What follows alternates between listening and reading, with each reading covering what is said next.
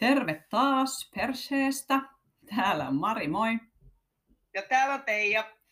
Hei, viime jakson lopulla luvattiin vähän jatkaa samasta teemasta, koska vähän päästiin niin kuin raapasemaan pintaa ja erehdyttiin puhumaan vähän kaikesta muusta, niin kuin me yleensä tehdään.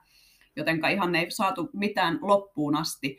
Eli puhuttiin näistä muuttuvista ihmissuhteista, ihmissuhteiden menettämisestä ja niiden ylläpitämisestä ja miten se näkyy perheessä, mihin missä kaikissa tilanteissa ja sitten semmoisia tarkempia kysymyksiä tulikin kuulijoilta, jonka takia näitä jaksoja alettiin tekemään. Mutta jotta päästäisiin vähän pidemmälle, niin me ajateltiin nyt vielä jakaa tämä menettäminen kahteen niin kuin erilaiseen osaan ja miettiä niitä tarkemmin. Eli lapsen voi menettää joko tavallaan menettämällä sen henkisen yhteyden. Tietyssä ikävaiheessa tiettyjen tapahtumien kautta voi käydä niin, että lapsi sinä vanhempana koet menetystä lapsen suuntaan tai lapsi kokee menettävänsä jonkun tärkeän ihmisen, vaikka ihminen on fyysisesti kohtuu lähellä. Eli voi tapahtua tämmöinen henkinen suhteen päättyminen jomman kumman osapuolen. Joskus se on luonnollista kummankin osapuolen puolesta, vaan ajaudutaan erilleen tai miten parisuhteessa sanotaan, että kasvetaan eri suuntiin.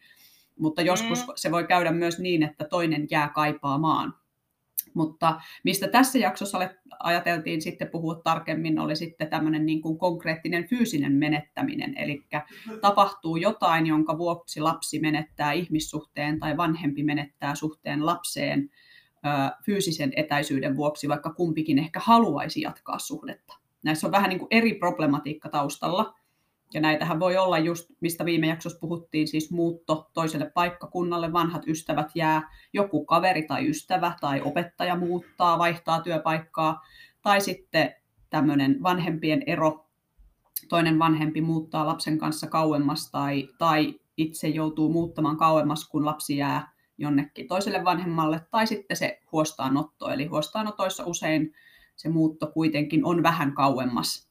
Aika harvoin mm. löytyy sitä sijoituspaikkaa sitten niin läheltä, että se olisi tämmöinen pyörämatkan päässä kiva tapahtuma, jolloin tavallaan on vähän eri asiat siellä taustalla taas, eli kummallakin osapuolella olisi halu ylläpitää suhdetta, mutta fyysisesti mm. se tehdään vaikeammaksi. Kyllä, mm. tuli mieleen tuohon, että sitten vielä tavallaan tässä on välimuotona myöskin lapsen niin kuin, kiireellinen huostaan, tai siis niin kuin, että se voidaan ottaa tietenkin avohuollon tukitoimena myöskin, mutta että joskus puututaan eri tilanteisiin, niin lapsi on kuukauden ehkä sijoitettuna maksimissaan varmaan yleisen on kaksi-kolme kuukautta, että arvioidaan voiko asua kotona, niin sekin voi olla semmoinen ennen sitä varsinaista huostaanottoa, missä joutuu eroon lapsestansa. Mm. lapsestansa. Niin, joo. Kyllä. Mutta että varmaan, varmaan niin kuin semmoinen traumaattisempi ja vaikeampi asia onkin tämä niin kuin pakolla erottaminen. Ja siihen on vaikeampi, no en mä tiedä voiko sanoa, että toinen on vaikeampi. Siis to, sehän onhan se ihan hirveätä sille toiselle osapuolelle, jos tulee tämmöinen fyysinen tai psyykkinen katkos väliin niin, että itse haluaisi, mm. että olisi suhde, mutta toinen osapuoli ei enää halua, niin onhan sekin ihan siis hirveätä, mutta tavallaan semmoinen tasa, tasa-arvoisempi ja toisaalta konkreettisempi ja, ja tietenkin sitten on vielä näitä, mun mielestä siis vielä kaikista haastavimpia tilanteita on juuri nämä, että kun meillä on tietyt lait ja säädökset ja asetukset, jotka tukee ja niin kuin mahdollistaa vanhemman ja lapsen suhteen säilymisen, on se sitten huostaanotto tai toisen vanhemman muutto, niin, niin on pyritty lailla ja asetuksilla tukemaan sitä, että lapsen ja vanhemman suhde, suhdetta ylläpidetään, sitä tuetaan ja se mahdollistetaan. Mutta tota, mm. ö, sitten tietenkin on myös niitä tilanteita, jossa ihmisellä ei ole tämmöistä lainsuomaa oikeutta lapseen, eikä lapta, oikeastihan ei koskaan ole aikuisen oikeuksia suhteessa lapseen, vaan lapsen suhte, suht, oikeuksia suhteessa vanhempaan. Eli lapsella on oikeus tavata toista vanhempaansa. Vanhemmalla ei varsinaisesti ole laissa oikeutta tavata lastaan, vaan se menee aina sen lapsen oikeuden kautta, vaikka sehän tarkoittaa samaa. Mm. Mutta, mutta tota, se, että jos esimerkiksi vaikka on asunut lapsesta, lapsen ihan vauvajasta asti yhteisessä taloudessa lapsen kanssa, lapsesta on ymmärrettävästi tullut tosi tärkeä, mutta ei ole biologinen vanhempi tai adoptiovanhempi, eli saanut lakisääteisesti niitä aikuisen vanhemman oikeuksia, vaan on vaan kasvanut samassa perheessä ja sitten tulee ero ja biologinen vanhempi sitten päättääkin, että no, koska me olemme eronneet, niin teillä ei enää ole mitään suhdetta. Nämä on tosi hankalia, koska laki on sitten niin kuin joskus, tarkoitus on hyvä, mutta, mutta on väliinputoajia. Eli, eli vaikka mm. itse ainakin ajattelen, että jokainen turvallinen ja hyvä aikuissuhde, mikä lapsella on, niin sitä pitäisi pystyä ihmisten ylläpitämään. Ja, tai vanhempien mm. tai, la, tai niiden lähihoitajien ylläpitämään niitä suhteita. Mutta näinhän se ei aina mene. Niin, niin ja siis sehän niin kuin on no, monia tarinoita itsekin tiedän, ja itsellenikin on tärkeitä henkilöitä niin silloin, kun on ollut lapsi, mutta okei, ne on niin kuin passed away, että ovat sitten menneet muille maille vierahille sinne taivaaseen tai mullan alle niin sanotusti. Ää, joo, toi, rupesin kelaa, mulle jäi mieleen toi, kun sä jotenkin just pohdit, että huostaanotto, että niinku tavallaan niinku yhteiskunta erottaa vai se, että toinen henkisesti ei halua pitää yhteyttä, eli tavallaan on mahdollista pitää yhteyttä tiiviistikin, eikä huostaanotto siis todellakaan tarkoita, että ei vanhemmat ja lapset voi pitää toisinsa yhteyttä. Joskus niihin saattaa vaan tulla semmoinen, jos on hyvin kriisiytynyt, niin voi tulla, kutsutaan YPR ja yhteyden, eli yhteydenpidon rajoitukseksi ja tällaisia elementtejä, mutta ne on usein niin lyhytaikaisia ja laitokset, missä minä olen työskennellyt, niin pyrkii niin kuin saamaan vanhempien ja lapsen välisen yhteyden ja vuorovaikutuksen. Mutta tuli mieleen se, että, se, että siinä, että kun on yhteiskunta tavallaan erottanut tärkeät ihmiset toisesta, toisistaan, niin siinä on ihan se niin kuin snadi helpottava elementti, että sulla on niin kuin tietoisuus siitä myöskin, että se on jonkun muun niin kuin aiheuttama, vaikka siinä varmasti on itsessään ja peilin katsomisen paikka. Mä lähinnä niin kuin se, että sitten kun on vapaus olla yhdessä tai olla erossa, niin siinä on ihan hämillään, että mitä on tapahtunut, voisin kuvitella. Että sitten se mm. vanhempi niin kuin miettii koko aika, no siinä varmaan sitten katsoo peiliin niin kuin selkeämmin, että olenko, tai en tiedä, ihmiset on erilaisia niin, niin et, et, miksi lapseni ei halua pitää yhteyttä, tai lapsi ajattelee, miksi vanhempani ei mm. halua pitää yhteyttä. Mm. Koska ei ole mitään, kumpikaan ei vastaa puhelimeen tai viestittele, tai mm. mikä se sitten onkaan se tilanne. Niin, tuohon liittyen, että nykyaikahan onneksi mahdollistaa nämä tämmöiset etäyhteydet. Soittaa on toki mm. voinut jo aika monia kymmeniä vuosia, mutta että tämmöinen muunkinlainen yhteydenpito on nykyisin mahdollista mutta eihän mm. se täysin korvaa. Just, just vaikka se, että vaikka lapsi vaikka olisi niin, kuin niin onnellisessa asemassa, että tämmöinen fyysinen ero tuli se millä tahansa muuttamalla vastaanotolla mikä tahansa vanhempien ero, niin, niin vaikka olisi niin kuin, ää, niinkin onnellinen tilanne, että asuttaisiin tosi lähellä, vaikka se olisi ikään kuin mm. pyörämatkan päässä, niin onhan se aina eri asia.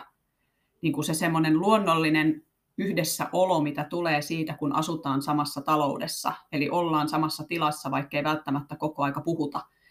Erona mm. sitten taas se, että, että tehdään aikaa, jotta tavataan ja mennään jonnekin, jolloin nähdään, jolloin ehkä on itselläkin semmoinen suurempi odotus jostain laatuajasta, jota nyt vietämme, ja sitten panostan tähän suhteeseen niin on se niin kuin, mm. sekä vuorovaikutus siinä suhteessa on erilaista, odotukset siinä suhteessa on erilaisia ja ihan konkreettisesti ne niin kuin mahdollisuudet on rajallisempia, koska ei voi mm. vaan, että hei, lähdetäänkö kävelylle, kun tässä tuli mieleen, kun istutaan vierekkäin, vaan, vaan se on aina semmoista järjestelemistä ja sopimista.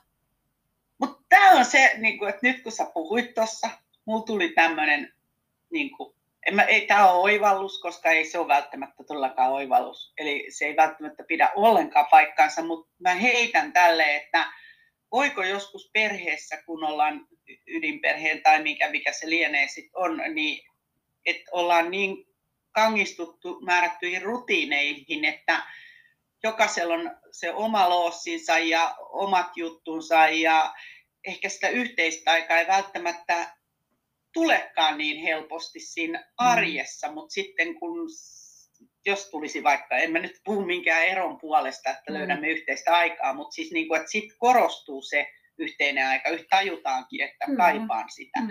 Et siis mä oon aina puhunut siitä, että laatuaikaa voi olla se, että katsotaan yhdessä luonto-ohjelmaa ja mietitään ja jännitetään, että syöks toi leijona sen jonkun peuran siellä tai vapitin tai mitä ne onkaan. Niin tota, et siis niin kuin lähtöaikan lähtökohtana niin lähinnä just sitä, että et, muistan, kun, muistatko sen Maria mm. ajan, kun tuli näitä laatukäsikirjoja, niitä taitaa olla vieläkin, ja mm. sitten puhuttiin laatuajasta mm. niin kuin lastensuojelulaitoksissa ja näistä, että pitää olla laatu sitä, laatu tätä. Joo, no ihan fine ja on hienoja, että on laatujuttuja, mutta lähinnä, että kuka arvioi, mikä on laadukasta yhdessä oloa, että onko se, että mennään sinne pallomereen, pomppulinnaan, hoploppiin, tai syömään mm. yhdessä ravintolaan, vai voiko se olla todella se, että tehdään lättyjä yhdessä tai askarellaan joulukortteja tai katsotaan sitä luonto-ohjelmaa. Tietenkin. Mähän niin. on, silloin joku tämä trendasi tämä käsite laatuaika, niin mä oon alusta asti ollut sitä mieltä, että se pitäisi vaihtaa siis läsnäoloaikaa. Totta. Siis se, mitä sillä tarkoitetaan, on se, että se, että vanhempi katsoo puhelintaan ja lapsi katsoo televisiota tai värittää värityskirjaa ja vanhempi lukee kirjaa, niin se on, ollaan fyysisesti yhdessä, mutta se ei ole sitä, täällä näytän heittomerkkejä laatuaikaa, koska siinä ollaan Joo. lähekkäin, mutta ei, huomio ei ole kiinnitettynä toiseen ja se ei vahvista sitä yhteistä mm. vuorovaikutusta. Mutta se, mikä Kyllä. on sitä laatuaikaa, on se, että me olemme tässä ja minä olen läsnä sinulle – olen käytettävissäsi ja haluan kuulla, mitä sulla on mielessä, vaikkei edes puhuttaisi. Niin se tunne Kyllä. siitä, että nyt minä olen se, mihin tämä huomio keskittyy, niin se on sitä laatuaikaa. Mm. Kyllä, ja usein se fyysinen mm. läheisyys, että on mm. käsi lapsen olkapäillä tai kylki kyljessä, että tunnetaan mm. se toisen lämpö, että siitä mm. niin kuin virtaa sitä hyvää energiaa ja sitä läsnäoloa, on ihan samaa mieltä. Mm Joo, hyvin Mutta sanottu. Tuossahan niin kuin tuli mieleen, kun puhuit aikaisemmin just tästä, että sitten kun ei olla yhdessä, niin sitten sit niin kuin alkaa arvostaa sitä yhdessä vietettyä aikaa varmasti. Mitä ikävä mm. tekee, ikävä saa ymmärtämään sen toisen ihmisen merkityksen. Mutta tästähän tulee tämmöinen, voiko sitä sanoa lieveilmiöksi vai mikä se on, missä usein sitten, että, että jos ja kun vanhemmat eroaa, ja lapset on joko sen ikäisiä tai muista syistä päädytään siihen ratkaisuun, että toinen vanhempi tapaa lapsia harvemmin. Eli ei olla tämmöisessä maanantaista sunnuntaihin viikko sinulla ja sitten viikko minulla systeemissä, vaan esimerkiksi toinen viettää joka toisen viikonlopun lasten tai lapsen kanssa. Niin tästähän sitten tulee niin kuin ilmiönä sellainen, joka aiheuttaa molemmin puolin, kaikin puolin usein vuorovaikutuksen haasteita ja harmitusta, vaikka kellään ei olisi paha tarkoitus. Eli se, että jos nyt ajatellaan tälleen hyvin perinteisesti, että se olisi se viikonloppu isä, joka joka toinen viikonloppu näkee lapsiaan ja äiti elää sitä tylsää arkea lasten kanssa, herättää mm. päiväkotiin ja kouluun ja, ja hoitaa hammaslääkärit, niin, niin sitten helposti isähän ei tässä tilanteessa, tässä mun esimerkissä nyt niin kuin varsinaisesti tarkoita mitään pahaa, vaan hän on ikävöinyt niitä lapsia, hänellä se lapsiin käytetty raha on säästetty vain sille yhdelle viikonlopulle ja se lapsiin käytetty aika kohdistuu sitä viikonloppua kohden, joten hirmu helposti sitten ostetaan herkkuja ja tehdään, mm. käydään siellä Linnanmäellä ja käydään leffassa ja sitten äidillä joka on tämä lähivanhempi, joka elää sitä arkea, niin ikään kuin iso osa vuorovaikutuksesta on rajojen asettamista, Kyllä. tavallaan niiden tylsien vaatimusten asettamista, ja sitten isä alkaa näyttäytymään kivana huvipuistona, jossa tehdään kaikkea mukavaa. Ja tämä on aika Joo. vaikea tilanne ratkaista, koska kun sitä aikaa tällä vähemmän lapsia tapaamalla vanhemmalla on vähemmän, niin on samaan aikaan hirmu hyvä, että silloin kun lapset tulee, niin se kaikki huomio annetaan lapsille ja on täysin inhimillistä ja ymmärrettävää, että silloin myös viikonloppuna ei tarvitse mennä nukkumaan niin aikaisin, viikonloppuna ei tarvitse herätä. Todennäköisesti huoneen siivoaminenkaan ei ole niin hirveä ole, va- vaatimus, mm. koska siellä ollaan niin lyhyen aikaa sotkemassa ja niin kuin näin. Eli tavallaan siinä vanhempi, joka toimii tämmöisenä huvittajana, niin ei, ei itsessään tee mitään pahaa. Mutta sitten kun tätä jatkuu pitkään, niin lapselle voi tulla myös sitten niin kuin tätä enemmän arkea lapsen kanssa viettävää vanhempaa kohtaan vähän vääristynyt käsitys siitä, että millaisia nämä aikuiset ovat. Tämä toinen aina mm. vaan vaatii ja käskee ja kieltää, ja toinen aina antaa kaiken ja on hirveän kiva ja hauskaa. Ja sitten tullaan vaikeisiin tilanteisiin, kun lapsi on sen ikäinen, että se alkaakin sanomaan, että täällä on täällä kotona niin tylsää, että mä haluan muuttaa sinne, kun siellä on aina vaan kivaa. Ja noita tapahtuu niin. paljon. Kyllä. Itse pidän avainasemassa tuossa, jos vaan vanhemmat pystyy niin kuin avaamaan ja toistamaan lapsille sitä, että, niin kuin, että, siis niin kuin, että vanhemmat on tietoisia, että nyt kun iskällä on tämä hetki, niin että se on äidille hyväksytty, että äiti hyväksyy sen, että menette sinne hoploppiin ja käytte siellä raksissa tai missä lienee Burger Kingissä. Mm. Niin tota, lähinnä tota, tuli mieleen, ää, jos vanhemmat asuu vierekkäin, niin näissä kohdissa on ehdottanut, että onko mahdollista vaikka tapaamissopimuksessa on ne joka toinen viikonloppu, että jos se siis kriisiytyy silleen, että lapset rupeaa hirveästi haluaa isän luokse, koska siellä on niin kivaa, niin että isä pystyisi ottaa viikoksi tai niin kuin tiedätkö, että lapset näkisivät sen arjen isän kanssa. Mm. muistan yhden perheen, joka ratkaisi tilanteen, siis kun tuli ero, niin ne ratkaisi tilanteen silleen, että ne piti sen perheen asunnon ja ne hankki yksiön, niin ne vuoroviikoin toinen vanhempi pyöritti kotiin ja toinen asui siellä yksiössä ja sitten ne teki vaihdon ja sitten se toinen vanhempi tuli pyörittää arkea ja toinen meni yksiö. Tietenkään se ei ole ikuisuusprojekti, koska sitten kun on ero, niin joskus sitten sattuu, että haetaan uutta parisuhdetta sun muuta ja sitten alkaa niin kuin myös se yksiö ei riitä siihen joka mm. toinen viikko, vaan että halutaan rakentaa uutta pesää uuden puolison kanssa. Niin, mutta et lähtökohtana vaan just se, että lapsille tuli siinä ainakin tutuksi, että molemmat pyörittää sitä arkea mm. ja hammaslääkäreitä sun muuta, että ei ole mm. pelkkää sirkuskuvia niin sanotusti. Joo, tota kysytään multa usein, että miksi ei enemmän tehdä noin. Ja se tosiaan kuulostaa ihanteelliselta ratkaisulta, kun on tutkittu sitten niin kuin erolasten tavallaan kokemuksia tosi pitkänkin ajan seurannassa, että miten, miten lapset kokevat sen, niin, niin kyllähän se tavallaan se semmoinen, että, että mulla on hyvin hoidettuna, on lapsia, jotka on kokenut aivan ihanana sen, että on kaksi kotia. Ja usein mm. niissä tilanteissa vanhemmilla on sen verran hyvä tulotaso, sen verran mahdollisuuksia omistamiseen, että on, on riittävän isot asunnot, kummallakin on varaa maksaa asuntoa, jossa lapsella on oma huone, ja mikä on yllättävän iso kustannus, ja mikä vaikuttaa siihen lapsen kokemukseen, on se, että siellä kummassakin kodissa on ne kaikki omat tavarat. Eli musta se oli aika yllättävääkin. Nyt, vitsi kun mulla ei ole tästä, kun tämä tulikin taas vähän yhtäkkiä heittää, että mistä tämä tutkimus löytyy ja mikä, millä nimellä se oli tehty, mutta tavallaan se äh, kurjimmat, toist, toistuva kurja kokemus mitä niin kuin monet toi esiin, on se tavallaan se pakkaan koko elämäni. Että et ikään kuin on tämmöinen reppulapsi, mikä on täysin Joo. ymmärrettävää, että kun ei ole varaa ostaa kaksia ulkoiluvaatteita ja kaksia suksia ja kaksia pulkkia ja kaksia kaikkia, niin se semmoinen äh, aiheuttaa semmoista tietynlaista juurettomuuden tunnetta, kun mulla ei ole sitä omaa kotia, vaan tämä koti on tämä mun laukku, mitä mä siirrän asunnosta toiseen. Kyllä. Ja, ja sitten, mutta tosiaan sehän ei ole myöskään aina niin kuin mahdollista ihan ymmärrettävistä syistä, joo, että joo. kaikilla olisi kaikkea. To, toi on just se, että, että kun usein aikuiset tekee tutkimuksia jotain ja kyselee niitä aikuisten keksimiä kysymyksiä näiltä lapsilta ja nuorilta, mm. jotka on kahden kodin välillä kulkeneet ikänsä viikko viikko systeemiin, mutta just tämä on mullekin tullut sitä, että kun on jutellut, niin että todella se on niin kuin aika väsyttävää. Mm.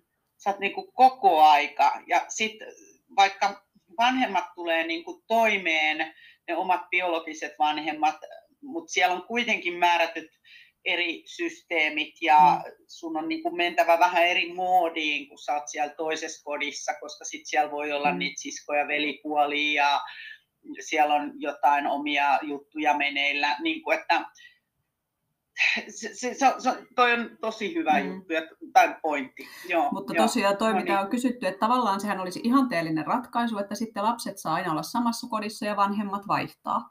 Ja näitä on Joo. ollut yrityksiä, siinä on tosi kaunis ja hyvä ajatus ja usein näissä perheissä niin kuin ero tapahtuu aika positiivisessa sävyssä, mm. eli pystytään sopimaan ja halutaan tehdä lasten ehdoilla, mutta aika usein se muuttuu ajan saatossa tosi vaikeaksi. Toki mm. siis juuri tämä, että, että kukin voi varmasti ajatella, että jos nyt itse löytäisin uuden ihmisen, jonka kanssa haluaisin alkaa perustaa elämää, niin että mä ikään kuin asuisin jonkun toisen hänen puolisonsa asunnossa, jossa olisi myös hänen vaatteensa ja hänen siisteytensä ja hänen tavaransa kumminkin puolin sekä, sekä se, kenen kotiin tulee uusi puoliso, että sitten tavallaan se uusi puoliso, joka joutuu toisen kotiin, niin se on aika hankalaa, mm. mutta myös ihan ilmankin uusia puolisoja. Kun ei enää eletä yhdessä, niin pikkuhiljaa alkaa löytyä omia tapoja elää.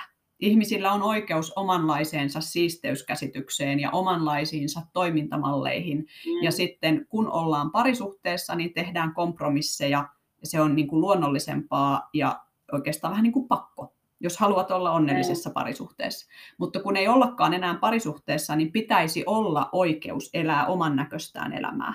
Ja sitten voi tulla mm. näitä tämmöisiä, mitä on ostettu jääkaappiin, miten on pidetty siisteydestä huolta, miten on käytetty kallista paistinpannua. Siis ihan tämmöisiä niin käytännön asioita, Kyllä. jotka sitten alkaa hiertää Kyllä. jossain vaiheessa. Kyllä, kyllä. Ja sitten jos tulee niitä hampaankoloon niin kuin muitakin juttuja, mm. eli vielä katkeruutta erosta, niin sittenhän mm. niitä etsimällä etsitään, mm. että on naarmuttunut tai sieltä on löytynyt jotain tai sopimuksesta poiketen siellä yksiössä on ollut jonkun puoliso, mm. uusi puoliso käymässä. Tai kaveri tai jotain muuta. Mm. Niin, Joo, mutta lähinnä mä rupesin nyt kelaa taas, että vastataanko me nyt siihen alkuperäiseen, mm. eli, eli menettää, nyt me ruvettiin no, puhua niin kuin... erilaisista menettämisistä, niin siis tähänhän on nyt olemassa tämä hirmu helpolta kuulostava, ihan hirvittävän yksinkertainen ratkaisu. Se ratkaisu on se, että lapsi asetetaan aina silloin, kun on kyse turvantunteesta, psyykkisestä turvallisuudesta, niin kuin tavallaan tämmöisestä, että, että lapsen ei tarvitse mennä kaiken edelle, ajatuksena, että sinun täytyy lopettaa kaikki harrastukset, kun sulle tulee lapsi, ja sinun täytyy lopettaa omien ystäviesi tapaaminen, kun tulee lapsi. Se, sitä en tarkoita, vaan tämmöisissä asioissa, niin kun, kun tehdään päätöksiä, niin lapsen etu, joka on tämmöistä fyysistä ja psyykkistä turvallisuutta, niin se vaan menee edelle. Niitä aikuisen tarpeita, aikuinen sietää tarpeen täyttämättömyyden paremmin, ja se ei aiheuta, sen, sen pystyy ymmärtämään, että tavallaan se ratkaisuhan on se, että vaikka itse kokisin, että olen, en halua enää olla tekemisissä tuon ihmisen kanssa tai nyt muutamme ja, ja minä laitan elämäni uusiksi ja minä en kaipaa enää ketään vanhalta vai paikkakunnalta, niin pitäisi vaan pystyä tukemaan. Olla väleissä, kaikista ei tarvitse pitää, kaikkien kanssa pitää kuitenkin tulla toimeen. Eli puhua ja kertoa lapselle, miten sinulla on lupa pitää yhteyttä tuohon ihmiseen ja mahdollistaa sen mm. ihmisen yhteyden ylläpitäminen siten, kun, kun, niin kun on mahdollista. On se sitten ne Skype-puhelut tai Teams-palaverit tai WhatsApp-videopuhelut tai tavalliset puhelut ja mahdollisuuksien mukaan järjestää niitä tapaamisia, jotta ne ihmissuhteet on, säilyy. Mutta näinhän Mutta... ei sit usein käy.